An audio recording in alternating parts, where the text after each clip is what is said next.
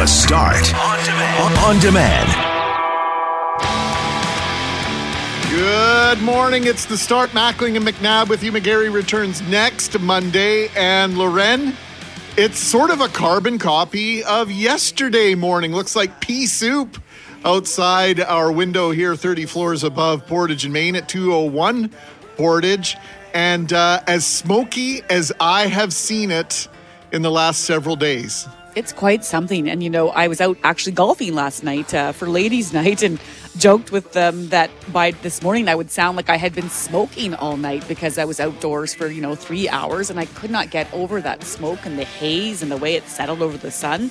And now this morning, though, when I woke up, Greg, I could hear that faint sound of water. And I was like, is it raining? And sure enough, it's drizzling where I am. And so it's just this weird combination. I think soup soup is the right word for it, but boy, I don't know. I cannot recall the last time we had smoke linger like this, where if you had the windows open, which we did yesterday just to um, get some breeze moving through the house, well, then it, the house smelled like smoke. Like you kept thinking there's a fire close by. I, I don't, I cannot remember the last time we had this lingering effect. I know people out west are maybe a bit more used to it. I have family in Alberta and they'll say, oh, there are some days that, that feels like some summers the whole week or month might feel like it's been ruined by that smoke, but this is really lingering. And uh, now we've got fires of our own to be really concerned about here in Manitoba uh, with uh, social media reports of different evacuations of some First Nations and working to get the Red Cross later on today because of bringing people out of those communities. And so the threat is real and it's creating a mixed bag out there for all of us. Yeah, so that fire area four, as they call it, the east side of Lake Winnipeg, is uh, really in a little bit of trouble right now. So, as Loren mentioned, we will f- try and find out, get some confirmation of who's on the move, who can come, who can go, and, and who needs to be on standby. As you're hearing from Jeff Braun, permanent residents of certain parts of Manitoba right now required to be able to leave on an hour's notice. So, that's frightening. And so, as we process the smell of smoke in our homes. I had that smell of smoke uh, yesterday afternoon and straight through to this morning. I was out watering my flowers, trying to save the ones in my front yard. I don't know. I think I'm just about ready to give up the ghost on those ones, Loren. But it was like the fire was a block away and it you could assimilate it or liken it to fog that we get at different times of the year. Uh, but it is, is as thick as I have ever seen it, as I said off the top. And you mentioned the pitter patter of water drops on your roof. Well, Ray from Teulon is on his way into the city, and at 5:42 this morning, he pulled over to send us a video on our text line 204-780-6868. He's just north of the perimeter at Stony Mountain, and it is pouring rain on Highway 8. So, how about that? Some relief uh, for uh, many of our farmer folks and our, our, our, our friends who are uh, just absolutely dying for rain. So, the last three days have answered some of those prayers. Yeah. I was even on the golf course just thinking, how do some of these businesses that just, when you're just so reliant on Mother Nature. And of course, you mentioned the farmers, and then I talk about the golf courses, like different people where you have you, you need the rain or you need less rain depending on the year. And not not to make light of it because my livelihood does not count on the rain, but I'm about ready to just give up on flowers. Period. I decided last night I might not do flowers ever again, which I love. oh come but on! But it's like keeping them alive this year has been just I don't I am I feel like I just do not have that green thumb. All, all it takes is water and sunshine. And if you have access to water, which I do, shouldn't be hard, Greg, but yeah, well, apparently you know it is. It is. It's very hard. And depending on how your flowers sit and how much sun and heat that they're sitting in, I've got some baskets that are doing okay. And my backyard flowers are doing way better than my front yard. We have a south facing yard. So uh, I've got uh, two in particular that are really pretty much done. Another one that's halfway there. Anyway, uh, your uh, flower and gardening experiences. I know Hal had this conversation yesterday in the afternoon. Some people are managing to keep their gardens flourishing. In fact, they're using mulch to hold on to that precious moisture and different strategies that they have to keep their garden and their flowers uh, really thriving. So uh, feel free to share those with us as well. We're going to talk animals uh, again. I had a fox in my front yard last night, and I'll, I'll, we'll let you know how that might turn into pizza for you. But uh, in our next segment, really quick before we break here, Loren, a story that some people are going to ask, why are we even telling it?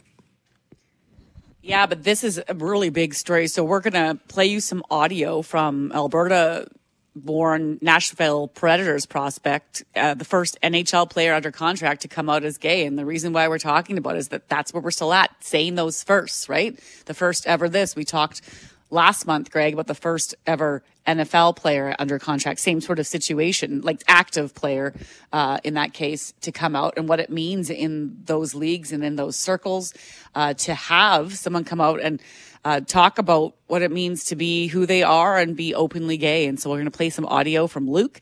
And uh, then later in the show, we're going to talk to the folks from the great organization You Can Play just about what it does mean. It is important. These first, we, because they're still first, Greg, we have to keep talking about them. And so that they, they become something that we no longer have to say first ever anymore. Yeah, I agree with you 100%.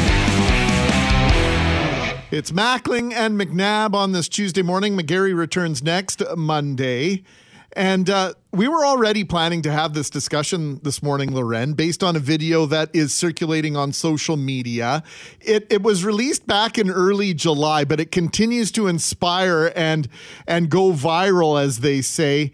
And essentially, it's a video of a couple. Their names are uh, uh, Tanya and, and Jorge. They raised a chimpanzee named Limbani at the Zoological Wildlife Foundation in Miami, Florida. They were uh, Limbani's caregivers for months when he was uh, a, a baby and they only get to see Limbani every once in a while. And this chimpanzee goes absolutely crazy whenever he sees Tanya and George. It's so inspiring. It's only about 30 seconds of video, but this chimpanzee just loves Tanya and Jorge. So I wanted to talk about if you could have any kind of animal at all, what would it be as a pet? And then last night, to put a little bit of uh, cherry on the top, we had a fox in our front yard, and uh, our house went absolutely ballistic, including uh, Whiskey, our dog, who already looks like a fox, ironically enough. So, Loren McNabb is here, Jeff Braun, Jeffrey Forte, and Cam Poitras. Cam, let's start with you. What kind of animal would you have? No rules, no regulations, no logic involved. Just why would you want to have what as a pet? Well, I had so much to choose from. I could have an ostrich, I could have a Tyrannosaurus Rex, I could have a liger, you know, bred for its skills and magic, which is pretty much my favorite animal. But, you know, I got to go with this. I got you a present. Really? Open the tank. Open the tank! I know where this is going. Are those sharks with laser beams attached to their Really? heads? Cool. You mean I actually have frickin' sharks with frickin' laser beams attached to their frickin' heads? Yeah, that says it all. What I are you want doing friggin' with these? sharks. What's, Guys, what's the what- maniacal what's the- plan here? Yeah, what's Just- the practicality of Just this? have them in a tank. freaking sharks with freaking laser beams attached to their freaking heads. Love heads. it. Lasers. What about you, Forte? I can't, I can't compete with that. I was going to say a monkey. Like, I wanted to get uh, a monkey like uh, Homer Simpson. He got his uh, helper monkey mojo, and then uh, that just. the monkey turned so fat and couldn't do anything after, was no longer help, helping monkey. But uh, yeah, having a monkey around would be awesome. You know, he'd go grab me a beer, or he'd be my best friend. We'd be hanging on the couch. BJ and the Bear. I don't know if any of you guys are old enough to remember that TV show. Greg Evigan was a was a guy who drove truck all around the United States with his best buddy, a chimpanzee named Bear. What about you, Jeff Braun? Uh, Cam actually mentioned mine. I was going to go with the Tyrannosaurus Rex as long as there's no rules involved. I mean, if we're going to live in a world where there's uh, sharks with laser beams on their freaking heads, and are- I might as well try world. and get the meanest predator the planet's ever seen and get that T Rex on my side. That's so I'd with that. Get him on Ron, my- you know how that script goes. side. Yeah. You know how that's going to go. You'll be dead in like two days. No, you'll he try can- to train it. You'll bring in a velociraptor or something, and you're done. No, he controls the Tyrannosaurus Rex. He's got like a, a machine controlling his brain.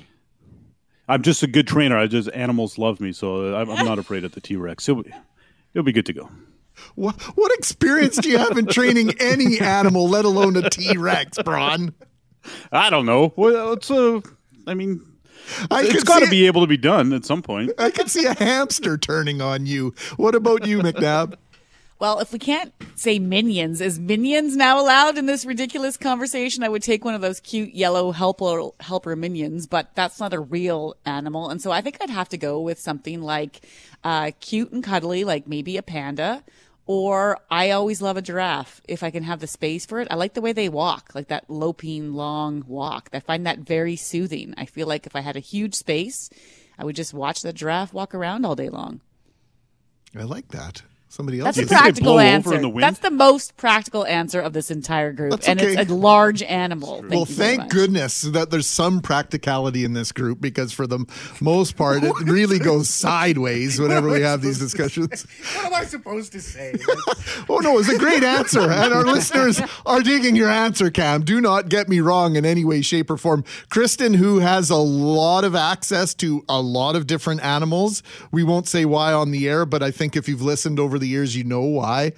If I could have any animal besides the ones I already do, I would have some emus because they enjoy snuggles, they are playfully hilarious, and they are pretty much just perfect. And one of our listeners has actually picked the one I would pick a descented skunk. They are absolutely because they're adorable. There's two listeners that have written in about skunks. This is fascinating. They are super cute.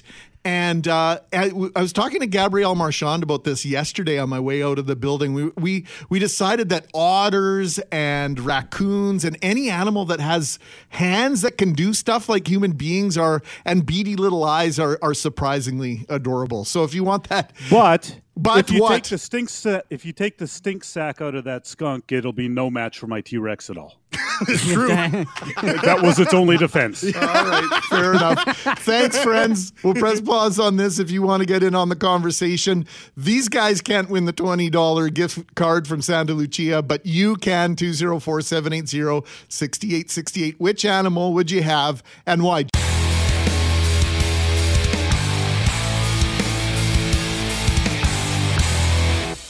Tuesday morning, smoke filled skies in southern Manitoba.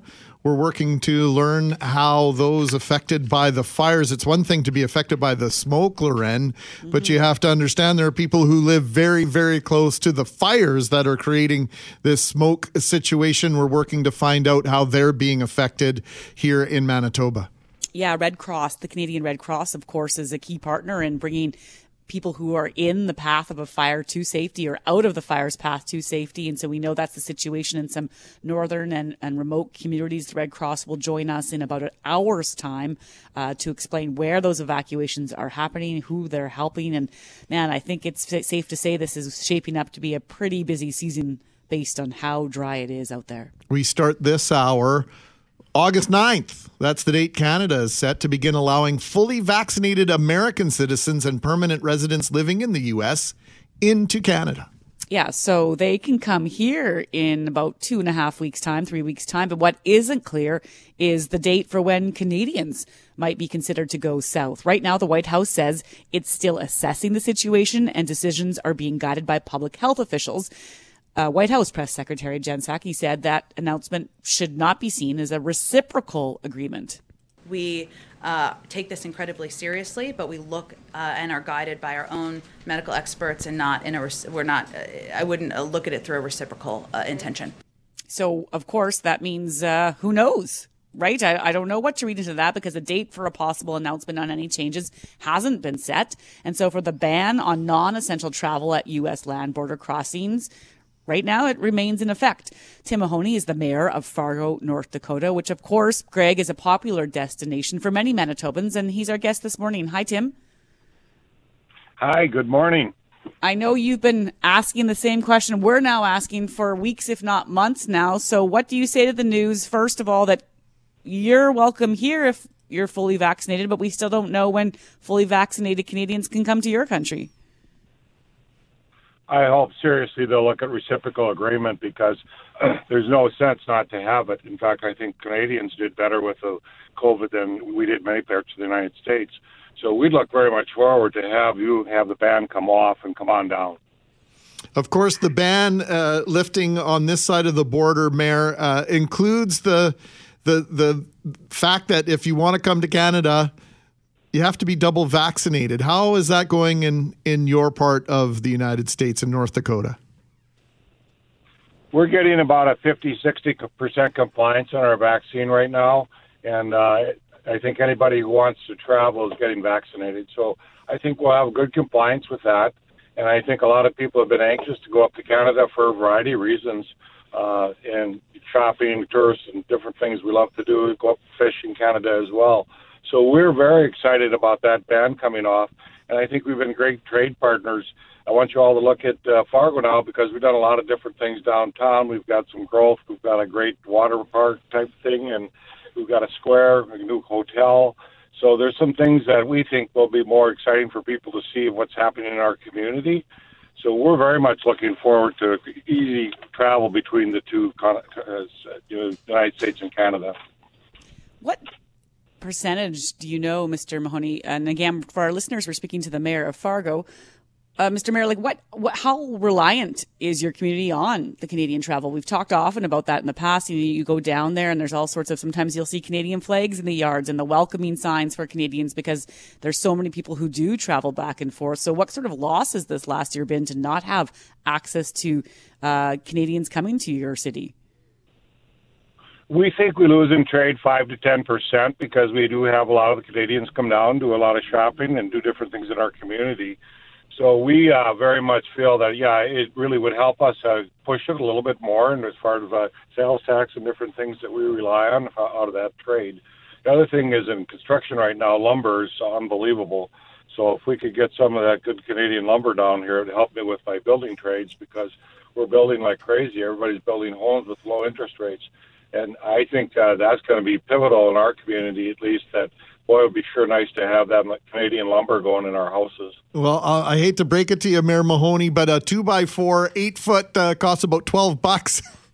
Canadian in Winnipeg right now. So that cheap lumber is very difficult to find. In fact, I would suggest it's non existent. Speaking of building, a lot of people in Grand Forks consider Columbia Mall the, the mall that Canada or Canadians and Manitobans built. And you just outlined what you think uh, Fargo depends on in terms of Canadian tourism. But Fargo has really, really grown as a community as the North Dakota economy has grown. For those that maybe haven't been to Fargo in the last several years. Maybe just get, walk us through. You said you talked about some of the things that that you have downtown and some of the changes, but but Fargo is really a, a changed community in the last uh, decade, decade and a half, isn't it?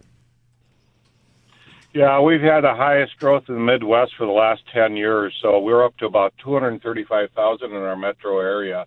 And it's not only downtown Fargo's changed, but uh, Veterans Boulevard is a huge spot of shops and bars and brew pubs and those types of things. So we feel that our selection or our opportunity for people to look at a variety of different areas of entertainment will find a totally changed community. And we have uh, young families, so we have to find things for them to do. So our uh, arts and our culture type things have grown a bit, not to the extent Winnipeg has, but we really feel that we've made some great gains in the community for people to find things to do, not just shop, but to entertain themselves as well. Oh, I know Canadians are looking forward to get back to get back down there, but of course there's the questions about how many people are getting vaccinated, and of course we know the variants of a big concern. So, in your conversations with the governor's office, and then in their conversations, of course, with Washington, do you have any sense of what the holdup is here on when we might know when this reciprocal action might take place? We find sometimes the CDC is very conservative in what their goals are, but uh, we do an unusual thing here is we check our wastewater for COVID virus. And when you test the wastewater, you almost get an idea of what the incidence is in the population. And our incidence is 1% to 2% at best. So we really feel uh, confident that if you're in the community, you'll have very little chance of catching the virus at the present time. Delta's been here, but not in big numbers. So we're, we're very comfortable. People are moving around, no mask, and feel very comfortable. Uh, our rates have gone down, our hospitalizations have gone down. So we feel very safe at the present time. Mayor Tim Mahoney, Mayor of Fargo, North Dakota, we appreciate the time very much and look forward to uh, seeing and visiting your community in the near future. Thanks for this. You're very welcome. I'm looking forward to coming up there as well. I know your Mayor Bowman in uh, Winnipeg would like to see him about a variety of different issues because he and I share notes. So thank you very much. Well, if you make your way up to Winnipeg, we'd love to host you here at CJOB. All the best.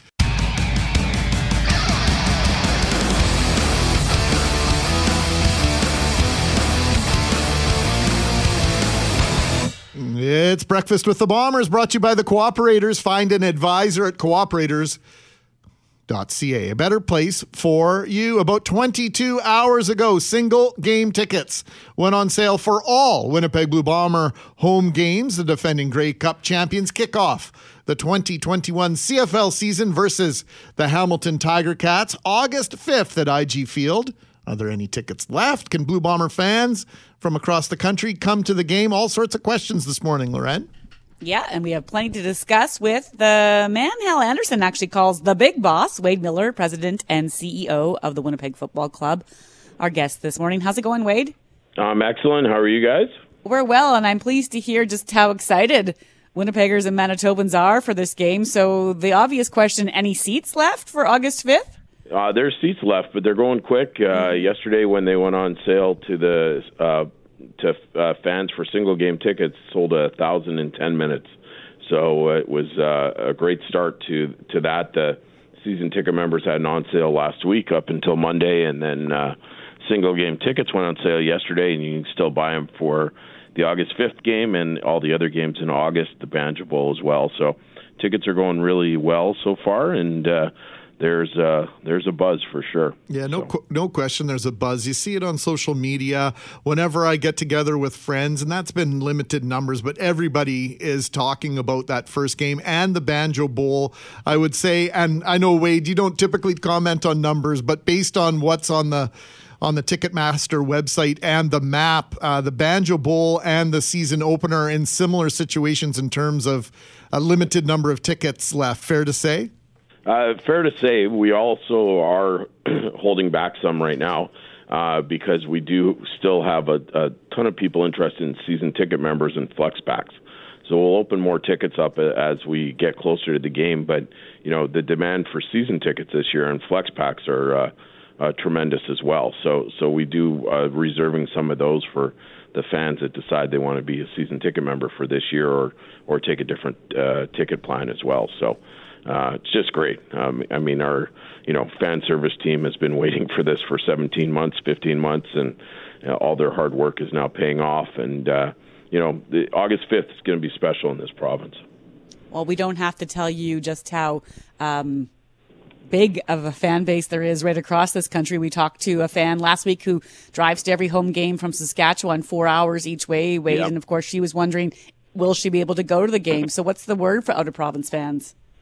Uh, as of uh, as of right now, you're uh, you're going to be able to come. That uh, we were able to get that uh, looked after and, and worked with the province yesterday, um, and and we knew we would figure that out. And uh, it takes time sometimes to get there. So as long as you come from another province and you show your provincial immunization records that you know you're vaccinated and plus 14 days, then you'll be able to enter the stadium, and we'll have that set up. Uh, special uh, tents at each uh, gate uh, for fans that are from out of town that are not able to have that Manitoba immunization QR code when you come to the gates. And you know, again, and I'm going to say this, and hopefully, I know you guys will as well. You have to come early to the games because uh, we're having to scan those Manitoba immunization QR codes in your ID. Um, so it will take extra time at the gates to do that. Um, we're going to open the gates 90 minutes before the kickoff and have a pregame uh, party at IG. Uh, so come early, and there'll be a lot of specials and activities in the in the stadium um, prior to kickoff. We're having uh, listeners uh, asking about transportation plan. Of course, the Southwest Transit Corridor is now complete. The first time that will be uh, the, a factual situation for you, Wade. So, is that going to change A, how people perceive the trip to the stadium, and will it change the transportation plan overall and the availability of buses and other ways for folks to get to the stadium? Yeah, we're actually uh, really excited about that uh, rapid transit uh, corridor now. Uh, it'll be the first time we're using that for large events at IG Field. And so we'll have our normal park and rides, the bomber park and rides, which we've run. And then the adjustment will come that the Grant Park Park and Ride uh, will now be ran by Transit Park and Ride, which I, not, I don't want to get confuse people, but the Seel and Clarence Park and Ride, Winnipeg Transit Park and Ride stations is where you'll go now. You pay your regular bus fare uh, around, you know, there when you get picked up and dropped off. Um, so and you'll and it's a straight shot to the stadium, so it's going to be really quick for those fans uh, in southwest uh, part of the city to to get to the stadium in and out. So on the big buses of Winnipeg Transit, and and excited by that for sure. Wade, I know this is there's so many things to deal with it for fans and the off-field operations, but of course on the field, we, it's been so great to hear the sounds of practice from the players via Bob Irving, and I know the heat has posed some challenge over the past few days, few weeks, and now I understand the smoke might be causing some issues. Do you know anything more about um, bombers in the practice and how the smoke might be impacting things this week? Yeah, so we uh, today will take practice off just because of the air quality for our players. Uh, so we will take uh, today off um, and they've been working hard. So uh, we'll take uh, take a break today, and uh, and uh, then hopefully get back at it tomorrow as long as the air quality is better. Forgive me for trying to get uh, three scoops in one interview here, Wade. Banner raising, people want to know, is that happening August 5th? I mean, you've been really giving this morning of information we didn't have already. Yeah. So, how about one more? No, stay tuned. So. We got, we got too far, Greg. We've gone too li- far. You're at your limit, Greg. I can't, right. You're at your limit for one day. Do you blame me for trying, Wade? No, no, not you would at be all. disappointed in me if I didn't ask, correct? Yeah, for sure. And you know, I also heard "It's a Long Way to the Top" by ACDC playing. I play that every Friday morning in my office, so that that song should be always tied with the CJOB Blue Bomber segment. That Well, "It's a Long you Way to the Top." Yeah. Wait, so, do you play them, or you actually are on your own guitar, just jamming in your office to get the day going? I can assure you that has never happened. Uh, and I have no musical uh, ability at all. So I can assure you of that, Lorraine. There's no Wow. chance there. Yeah, I was liking the image of you just kind of cruising around playing the guitar, but fine, I can accept it from the uh, from ACDC instead. Yeah, exactly. So yeah, it's uh, August fifth is shaping up, and then the week after as well. The Friday game uh, the week after is going to be a great great night out too. So, and then uh, the third game in August will be our family game, which we'll announce later, and uh, got some special things planned for that family game. So it's it's uh, it's been a great uh, last uh, five or six days here. So. Can hear it in your voice, Wade. Thanks for hanging with us for a few minutes. Thanks for the inside information. And uh, I daren't hear uh, the banner raising news on any other program on CJOB, or there's going to be some issues. All right, or are you and I going to have to talk if that happens? we'll have to talk. And this Okay, time it'll be me initiating the talk, not the way it usually is. Okay, have a great day, guys. Thanks, partner. Wade Thanks. Miller, the president and CEO of the Winnipeg Football Club.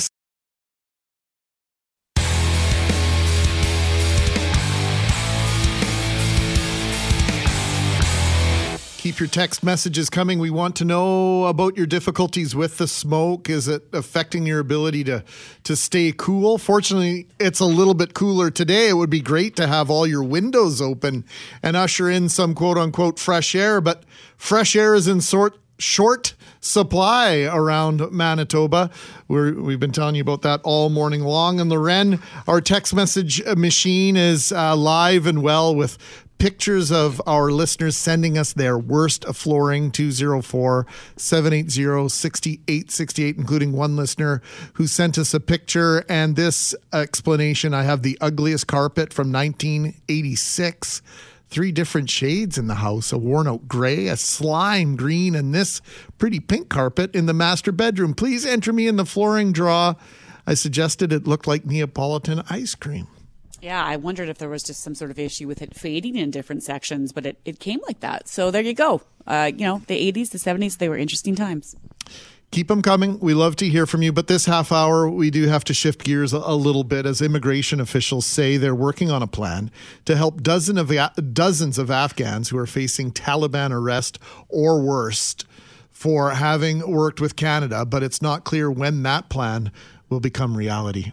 So pressure is growing to help many of these former interpreters. There was translators over there, cultural advisors, all local Afghans who worked with our military, worked alongside the Canadian military during that war in Afghanistan. And this pressure is mounting because people want to get the people that helped our soldiers, helped our country over there get out of Afghanistan. We've heard from several Canadian veterans who say the risk of torture or death that their former colleagues face is growing daily because the Taliban has now regained control over several parts of that country, including where the Canadians were focused, which is the southern province of Kandahar.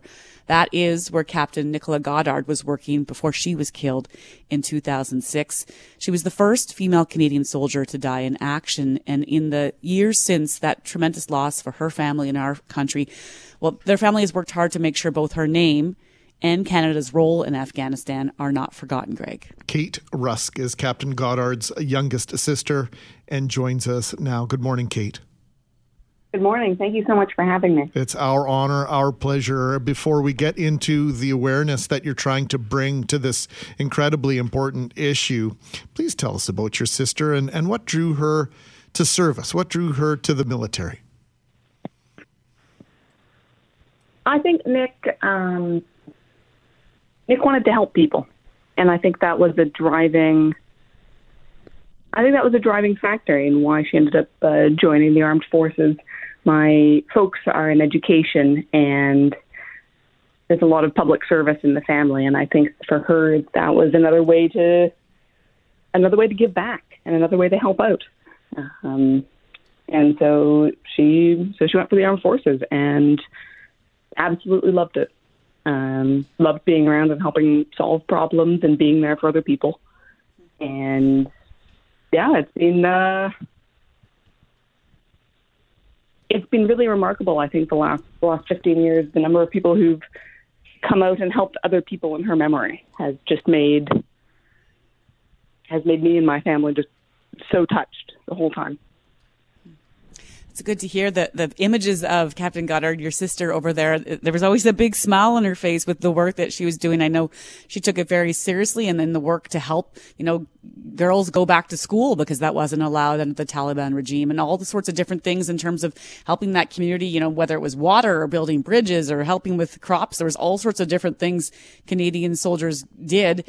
And the work it couldn't have been done without the interpreters or translators. Do you, do you think Canadians have a good sense, and maybe even you yourself, Kate, were you aware of just how crucial the role was for soldiers to have that kind of assistance from the local Afghans who worked alongside with them? I think as much as anybody who, who frankly hasn't served and hasn't been uh, hasn't been there, I very much appreciate that you can't go into another country with a different culture and a different language and a different a completely different geography and everything else without some sort of link to a community. Any nation that you build, any community that you create isn't going to be sustainable if it's just imposing top down. You need people who believe in believe in the message, who believe in what you're doing and who are willing to take risks for that. And I think the interpreters as well as the other staff who were who were assisting the Canadians in Afghanistan really did believe that we could make a difference and that kind of Canada had a message that was worth fighting for. Like this idea of safety and freedom and equality and human rights was something that was worth something that was worth fighting for and worth working with us for. And um, unfortunately, because they believed in us and they believed in that message, their lives are in danger right now, as are their families. Kate, when we traveled simply as tourists, it's impossible not to, in my mind, if you if you if you're doing it correctly, fall in love with the people that you visit, whether it be uh, in a different province or halfway across the world. So when you think about your sister embedded with those people, they become a big part of your life. So many Afghans were integral in in helping our soldier, soldiers, and now we're seeing the Taliban flag being raised at a variety of different government facilities throughout Afghanistan those locals, the translators and advisors, are now at risk. What do you think Canada should be doing to help out here? I think we, frankly, already should have gotten them out. We've known that this is going to happen for months. This isn't a surprise. And we know that the Taliban are deliberately targeting and killing the civilians who worked with Canada and with our allies, as well as their families. And they're in immediate danger right now, and time is running out. And I think we've put our veterans in a position where they're individually trying to save their friends and their colleagues and their teammates by helping coordinate logistics and sending their own savings over to help people get to safety while they wait for the Canadian government to do something. And I frankly I think that's unconscionable. What do you think your sister would have to say about this right now, given you mentioned just a few minutes ago her desire, her whole role, her goal in life when joining the military was to help people, and she did that with the help of Afghans, and and they helped us, and now and we should be helping them. I think most people would agree to that. What do you think her thoughts would be now as we wait to try to bring many of these people to Canada? And it doesn't. I'm not sure if we're feeling that urgency as we should. I think I probably couldn't repeat some of it on public radio. but no, I think that I think that frankly Nick Nick's perspective on helping her team and on not leaving people behind is reflected in the incredibly hard work that our veterans and the people at the Afghan uh, interpreters group in Canada have been doing for years now, trying to bring people over and trying to make sure that they're safe. Um, I I don't think it's just Nick, and I don't think it's I don't think she was an outlier in how much she cared about the people she worked with and her teammates. I think everyone who was who was serving in Afghanistan um, cared about cared about the people they were working with. Kate, I think it's uh, for some of us impossible to mind our words, to be polite in a situation like this. So I commend you for doing that uh, while you join us today because I think it's ludicrous that this hasn't been, you mentioned it, why wasn't this done already? Why are we considering this in the aftermath of America's withdrawal from Afghanistan? This should have been part of the plan, part and parcel for years, years, and years. We, we had almost 20 years to consider what things would look like when we eventually left. Yeah, and I think it's wonderful. So the, the government has said they're working on a plan to help the interpreters. Um, and I mean, that's great, but I don't think it's sufficient. It doesn't say, we don't know who's going to be eligible. We don't know when anything is going to happen. And we don't know about families. And we don't know whether or not it's only going to be interpreters or if it's going to be the other folks who also helped us.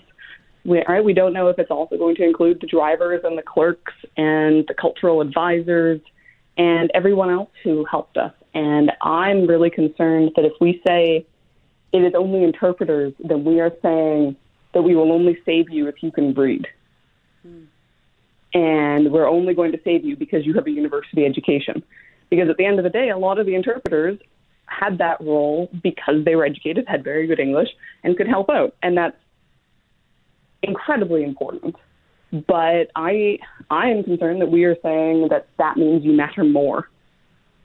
And I don't I don't think Canadians think that.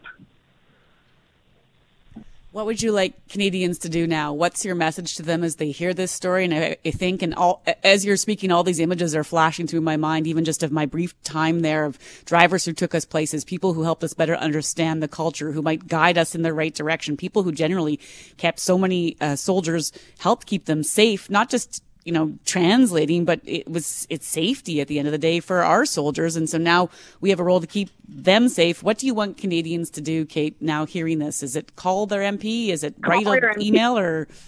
Yeah, call your MP. Write an email if you don't want to call, but ideally call because this this is urgent. This is happening right now. We have a very limited time to do something and to make a difference, and we need the government to act on it and people are trying, people are doing their best to individually move this, these civilians into somewhere safe, but it's it's only going to work until we can get them out. And we need our MPs and we need our government to do that and to act. Captain Nichola Goddard was the first female Canadian soldier to die in action in Afghanistan in 2006. We've been visiting with her sister, Kate Rusk.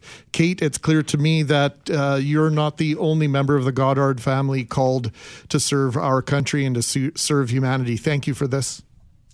Thank you so much for having me. Really appreciate it. Mackling and McNabb with you on a Tuesday morning. Brett McGarry returns on Monday. Brett, I see you active on Twitter. Go enjoy your day as best as you can. I know lots of you are suffering with this smoke. It's affecting your ability to breathe. It's affecting your ability to cool down your home. And Loren, that's where we're going to start this hour. Just this idea that it's difficult to keep your home cool if you haven't got air conditioning, if you haven't got access to the right technology, maybe as basic as a fan. Uh, you are suffering through this heat wave right now, and we see it time and time again. Winnipeg at its best. We are, yeah, we have our warts and our shortcomings, but for most of us, this next story embodies what we believe our city, our province to be. Yeah, and I think, you know, if there's one benefit of the smoke, and I'm going to just say this loosely, it's that it's sort of covering the sun. It's helping to cool things down a bit because it's so thick that it's it's covering the sun basically like a thick fog or cloud, but there's so many other issues with that smoke. And so it's going to warm up again by the end of the week, Greg. And even at these temperatures, if you don't have air conditioning, it's really rough, right? Hot homes potentially make for shorter tempers, less sleep, more stress, and they, they can be downright dangerous depending on how heated you get. No question about it. A group of Winnipeggers stepping up to help their neighbors. They are called the Mutual Aid Society. Omar Kinnerath is a part of this group of outstanding Manitobans. We say good morning to Omar. How are you today, Omar? Uh, good morning, Greg. Yeah, I'm doing great. We appreciate you uh, jumping on with us, but uh, not as much as we appreciate what you're doing for your neighbors, for your fellow Winnipeggers, friends, strangers, helping them keep cool. What are you doing? Well, we've no, we noticed that uh, in our Facebook group, a mutual aid society, in the last few weeks, we've been getting a lot of requests for fans and air conditioners um, from a variety of people. Um, it's it's a, an insane amount of, of need actually that that has come through. So what we decided to do was, um, you know, ask for donations of fans and ACs, um, and you know the community has been providing it yesterday um, an article came out in the Free Press, kind of going over what what we were doing, and and from then, like oh my God, like I'm I'm staring at just so many fans and ACs right now. This community has definitely uh, you know pulled together and realizes that you know something is coming. Where where you know it's going to be hot this weekend. Uh, and it's not only going to be hot this weekend because the effects of uh, you know climate change and the climate emergency we're in. This is not a one-off. This is going to be happening for a long time, and and we we as a community really have to kind of figure out where we go from here. Um, you know, for the winters and the summers, because there's there's going to be issues on both both ends. So you said the need is insane. That's the word you use. So how, how, many calls did you get for help, or what did you hear in terms of numbers of people just looking for this right now? Because I think there's some people that say, "Oh, what's the big deal? You know, you can get AC, you can do this, you can go into a place to cool down," but it's not that simple, and particularly for some of our more vulnerable, Omar. Yeah, exactly right. Um, you know, elderly folks. Um, you know, who can't get around or, or don't have transportation can't can't do that. Folks with mobility issues or disabilities, they're not able to, you know, just go to the mall to cool down, right? So we have to take special care of these folks um, in the community, uh, and a lot of that is lost on us. So, like you know, us able-bodied folks all the time. Oh, it's hot out. Oh, it's hot in the house. Oh, I'll just go outside, or I'll go to to the spray park or whatnot. For a lot of folks, that's not an option, and they need to be be inside. Um, you know, e- even something as simple as as an oscillating fan, like really, really helps uh, helps a lot of folks. So, I mean, you know, we have to start, you know, thinking about about things a little bit differently, and, and knowing that, you know, like for myself, I live in a house that's that has central air. I'm pretty comfortable here, but there ha- have been times in my life where I haven't had air conditioning and I haven't even had a fan and I haven't, you know, I was sweltering hot and I was going to my friend's house to cool down. So it's, you know, it is it is a problem, and you know it's only, like the sad thing is it's only going to get worse. But the good thing is there's just there's just so many people out there willing to help, and you know we got to take this energy of this community that's willing to help, um, to to kind of bring it to the institutional level. Like I said, with with the climate emergency, um, you know that that we're in right now, and what's going to happen in the future, we really need to start thinking about like lobbying the gov- uh, our governments and hydro because not only is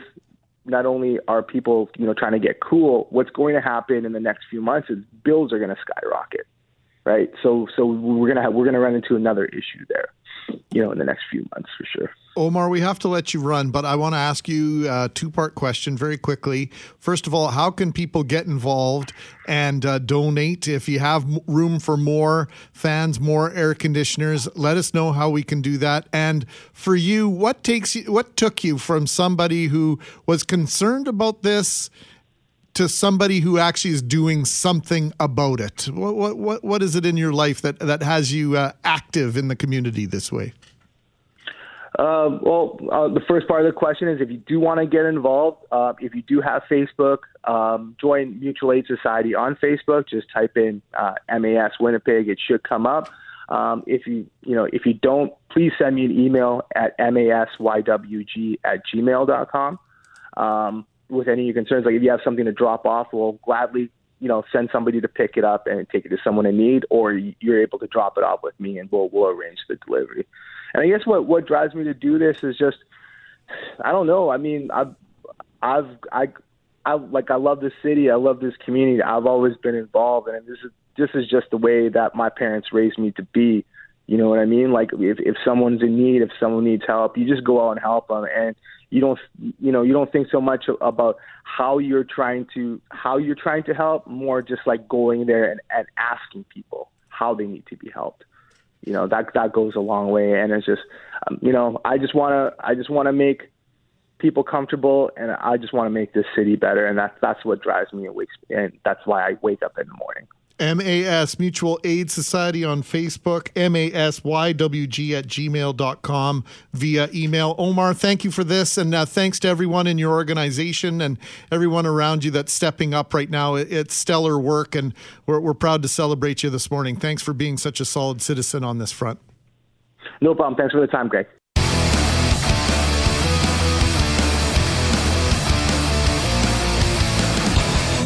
Thanks once again to everyone who entered into our contest for the $20 Santa Lucia $20 gift certificate, as well as all the pictures of the horrible, the rotten, the disgusting, the mogi flooring in your home. $750 from Total Flooring up for grabs this Friday, next Friday, and for two Fridays after that. It's in celebration. Loren, I was informed yesterday, not of Total Flooring's 75th anniversary, our 75th anniversary. So something got lost in translation along the way over the last week or so, but we've got that sorted out now. So send us your pictures and uh, check our Instagram story to find out who yesterday's qualifier is. Check out Facebook and you'll find the same information. And then on Friday, we will name a winner. Uh, tomorrow, we have something interesting coming up with regard to downtown Winnipeg, Loren. Yeah, they've been taking a survey, a snapshot, digging into just what is happening in our downtown when it comes to that return to work post COVID. And of course, the impact that COVID has had on so many downtown businesses. They, you know, it's a, it's a technically, it's a small space for Winnipeg in terms of the acreage or blocks that you might count, but a big chunk of the economy and people who work uh, in the city are downtown, or at least they were. And so we're going to speak to downtown biz Kate Fenske tomorrow morning about what that study has shown and, and some of their questions and potentially concerns because, you know, it's, a, they're still crunching the numbers, but we know it's been a tough time. And now we know that as people talk about returning to work and as the, we get out of this third wave, will we see that return in many of our neighborhoods. Will people be going back to their offices and, or in my case, the studio or, or what's the future of the workplace? So many questions to be asked and answered tomorrow morning. And at the very same time, as I asked you about this news release, I've just retweeted it out. Tourism Winnipeg announcing that Winnipeg has made Times World's Greatest Places list for 2021 as the border opens up August 9th to American visitors and September 7th to the rest of the planet. This is pretty good timing. Our city continues, says Tourism Winnipeg, to solidify its global reputation as the cultural cradle of Canada. So, congratulations to Winnipeg once again. In case you're just tuning in, Times making Times World's Greatest Place list for 2021. We start our final half hour, though, with Luke Prokop, a recently drafted Edmonton born hockey player who said he is no longer scared to hide, Loren, who he is. Yeah, so Prokop announced on Twitter yesterday that he is gay, writing in a statement, While this year and a half has been crazy, it has also given me the chance to find my true self. Today, I am proud to publicly tell everyone that I am gay. Prokop told Oilers host Bob Stauffer on Global News Radio 630 CHED about an interaction he had had with Brian Burke. Yeah, that's uh, Brian Burke, longtime NHL executive and former broadcaster. Brian Burke's son, Brendan, played college hockey in the United States. He quit hockey during high school. Why? Well, because he was worried his teammates would would discover he was gay. Brendan was killed in a car crash tragically in 2010. Um, well, he actually he phoned me. He was the first person uh, that phoned me when we kind of started the process of telling you know the people who we believe needed to know beforehand, just so I had a kind of group around me that supported me. And he was the first one to phone me and just wanted to congratulate me. I had actually met Burkie beforehand when I was in Calgary and signed my contract down there, and I met him and he had the uh, he had the undid tie around his neck and he had his hair slicked back, and he didn't really remember that, so he kind of laughed a bit about that. And you know, he was he was really good. He just provided some kind of words of wisdom, and you know, he understood what was going you know through my mind from a dad's perspective when he when he when Brendan came out to him, and um, you know, it, it was it's just a really cool person to have as a contact now. That if I ever need something, you know, I can always text Burkie and he'll be there for me. We're trying to connect some dots for you here. You Can Play was founded by Patrick Burke, who is the NHL Senior Director of Player Safety. Brendan's brother, Brian Kitts, is also a co founder and board president of You Can Play. And Brian joins us now from Denver, Colorado. Brian, thanks for sitting through this. But some important information there about how you can play came to be. Why was why was Luke Prokop's message so important yesterday? You know, with Luke, I think that it is another step in uh, you know proving that you can play at an elite level uh, and be part of the LGBTQ community uh, without worrying that the league or your teammates are going to care about your orientation. You talk about the whether or not they're going to care. Why is that important part of the conversation? You know, when people come out, there's all these conversations they want to have with their family, maybe, or their parents, or their siblings, or friends. But that workspace, and this is the NHL workspace, is where you spend so much of your time. And so to know that people, that you're being your true self is such an important part of it. But I'm, I'm guessing it can be a pretty scary thought that that might be as big a part of the equation as maybe the personal connections with family. Yeah, absolutely. And I think that what You Can Play has been trying to do uh, since we were founded is you know, make the workplace, uh, including locker rooms and sports venues, um, places where you, you know, where your orientation is not the focus. Um, you know, instead it's your your talent or what you can contribute to your sport or your game. And you know, with sports, I think that there's an assumption that you're going to be honest with your teammates um, hiding your orientation is is the exact opposite of that. And so I think that you know Luke's decision, it, uh, it, you know, is a step that says I'm going to be honest with everybody, uh, my teammates, uh, my league, my players association, and you know, and fans. Brian, there's going to be, and I know I haven't looked at our text messages, but I know there there will be one or two by the time we're finished this conversation that ask, "Oh, why do you even have to talk about this? This is this is not a news story." And on one hand, it's people who are comfort- uncomfortable with the topic, and on the other hand, it's people who feel as though, as a as a society, as a culture overall in North America, we've come to the point where this shouldn't be a big deal, but it still is. Eh, why is that? Yeah, it shouldn't be a big deal, but it is. And you know, I think that it's one of those you know it's an it's an issue that uh, a lot of people just aren't comfortable with but i think that the more people you know uh, you know, the more normal, for lack of a better term, it feels. And I think that when we started with You Can Play, uh, there, you know, there were plenty of guys in the NHL who had never even thought about LGBTQ issues, and now they've had the chance to think about it. Now they've decided. You know, I think you saw the the reaction to you know, Luke's story has been almost universally positive from the league and other teams.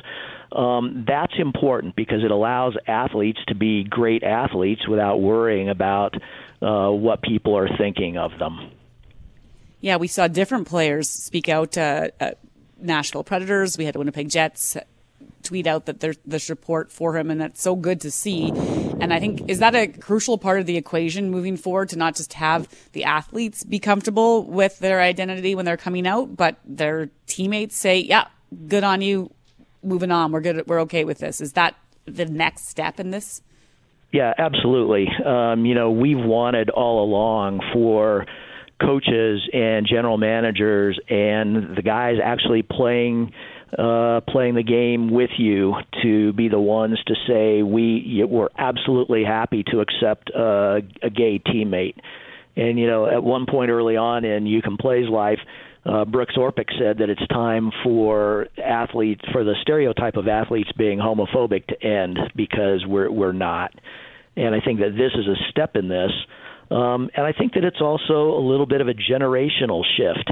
You know, Luke is 19 years old, and so you know he he represents somebody who is currently playing or under contract, and you know is willing to be confident enough in you know in his ability and you know his life to you know be completely who who he is and that's important as you know as a message to younger athletes as well you talk about generational divides and, and, and Luke's obviously his courage here. And I, like I say, I wish, Brian, we didn't have to categorize it that way, but it really is uh, for him to come out and to, to, declare himself the way he has.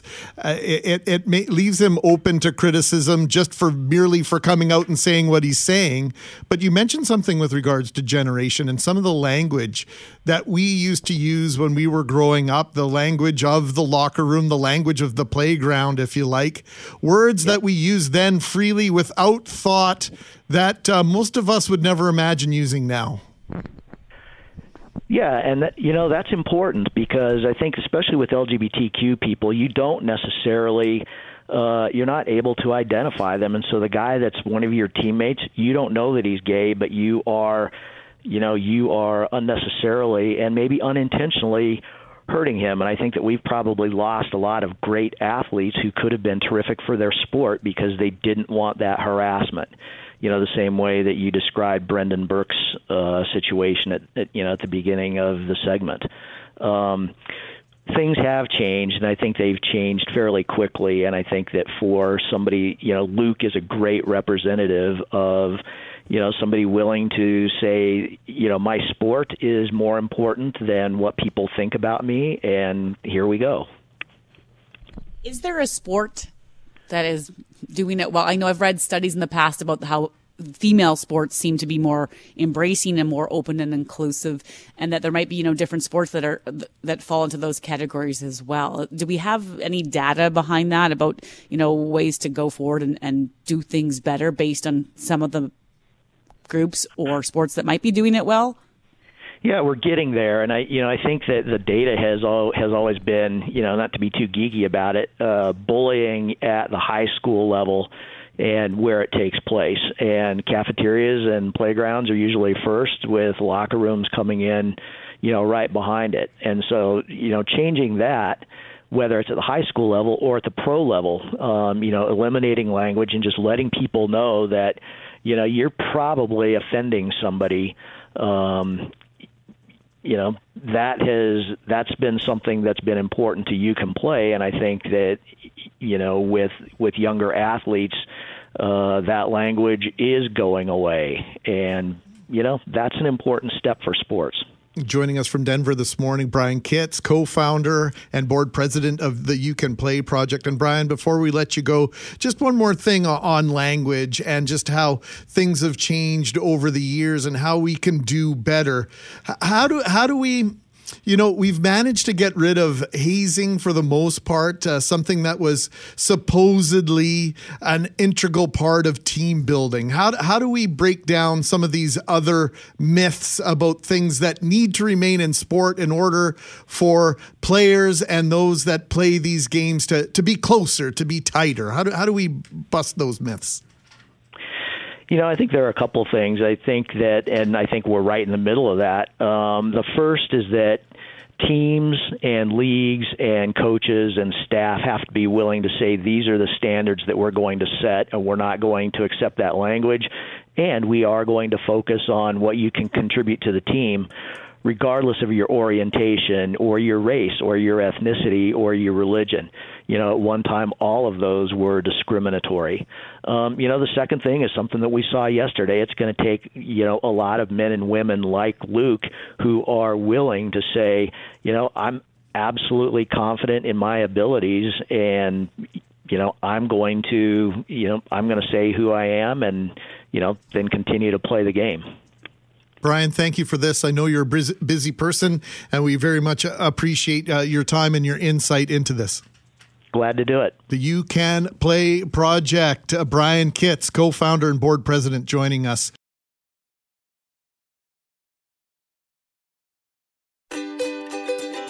Hey, thanks for listening to the Start Podcast. We are available on Apple Podcast, Google Podcast, wherever you find your favorite podcasts. Subscribe now and never miss an episode. And if you like what you hear, rate the show, tell us what you think. And hey, even tell a friend about the podcast. Be sure to follow us on Twitter and Instagram. Greg is at GMACKWPG, that's G M A C K WPG. I am at Brett McGarry, B R E T T M E G A R R Y. And Loren on Twitter is at McNab on Global and on Instagram at McNab on CJOB. Talk soon.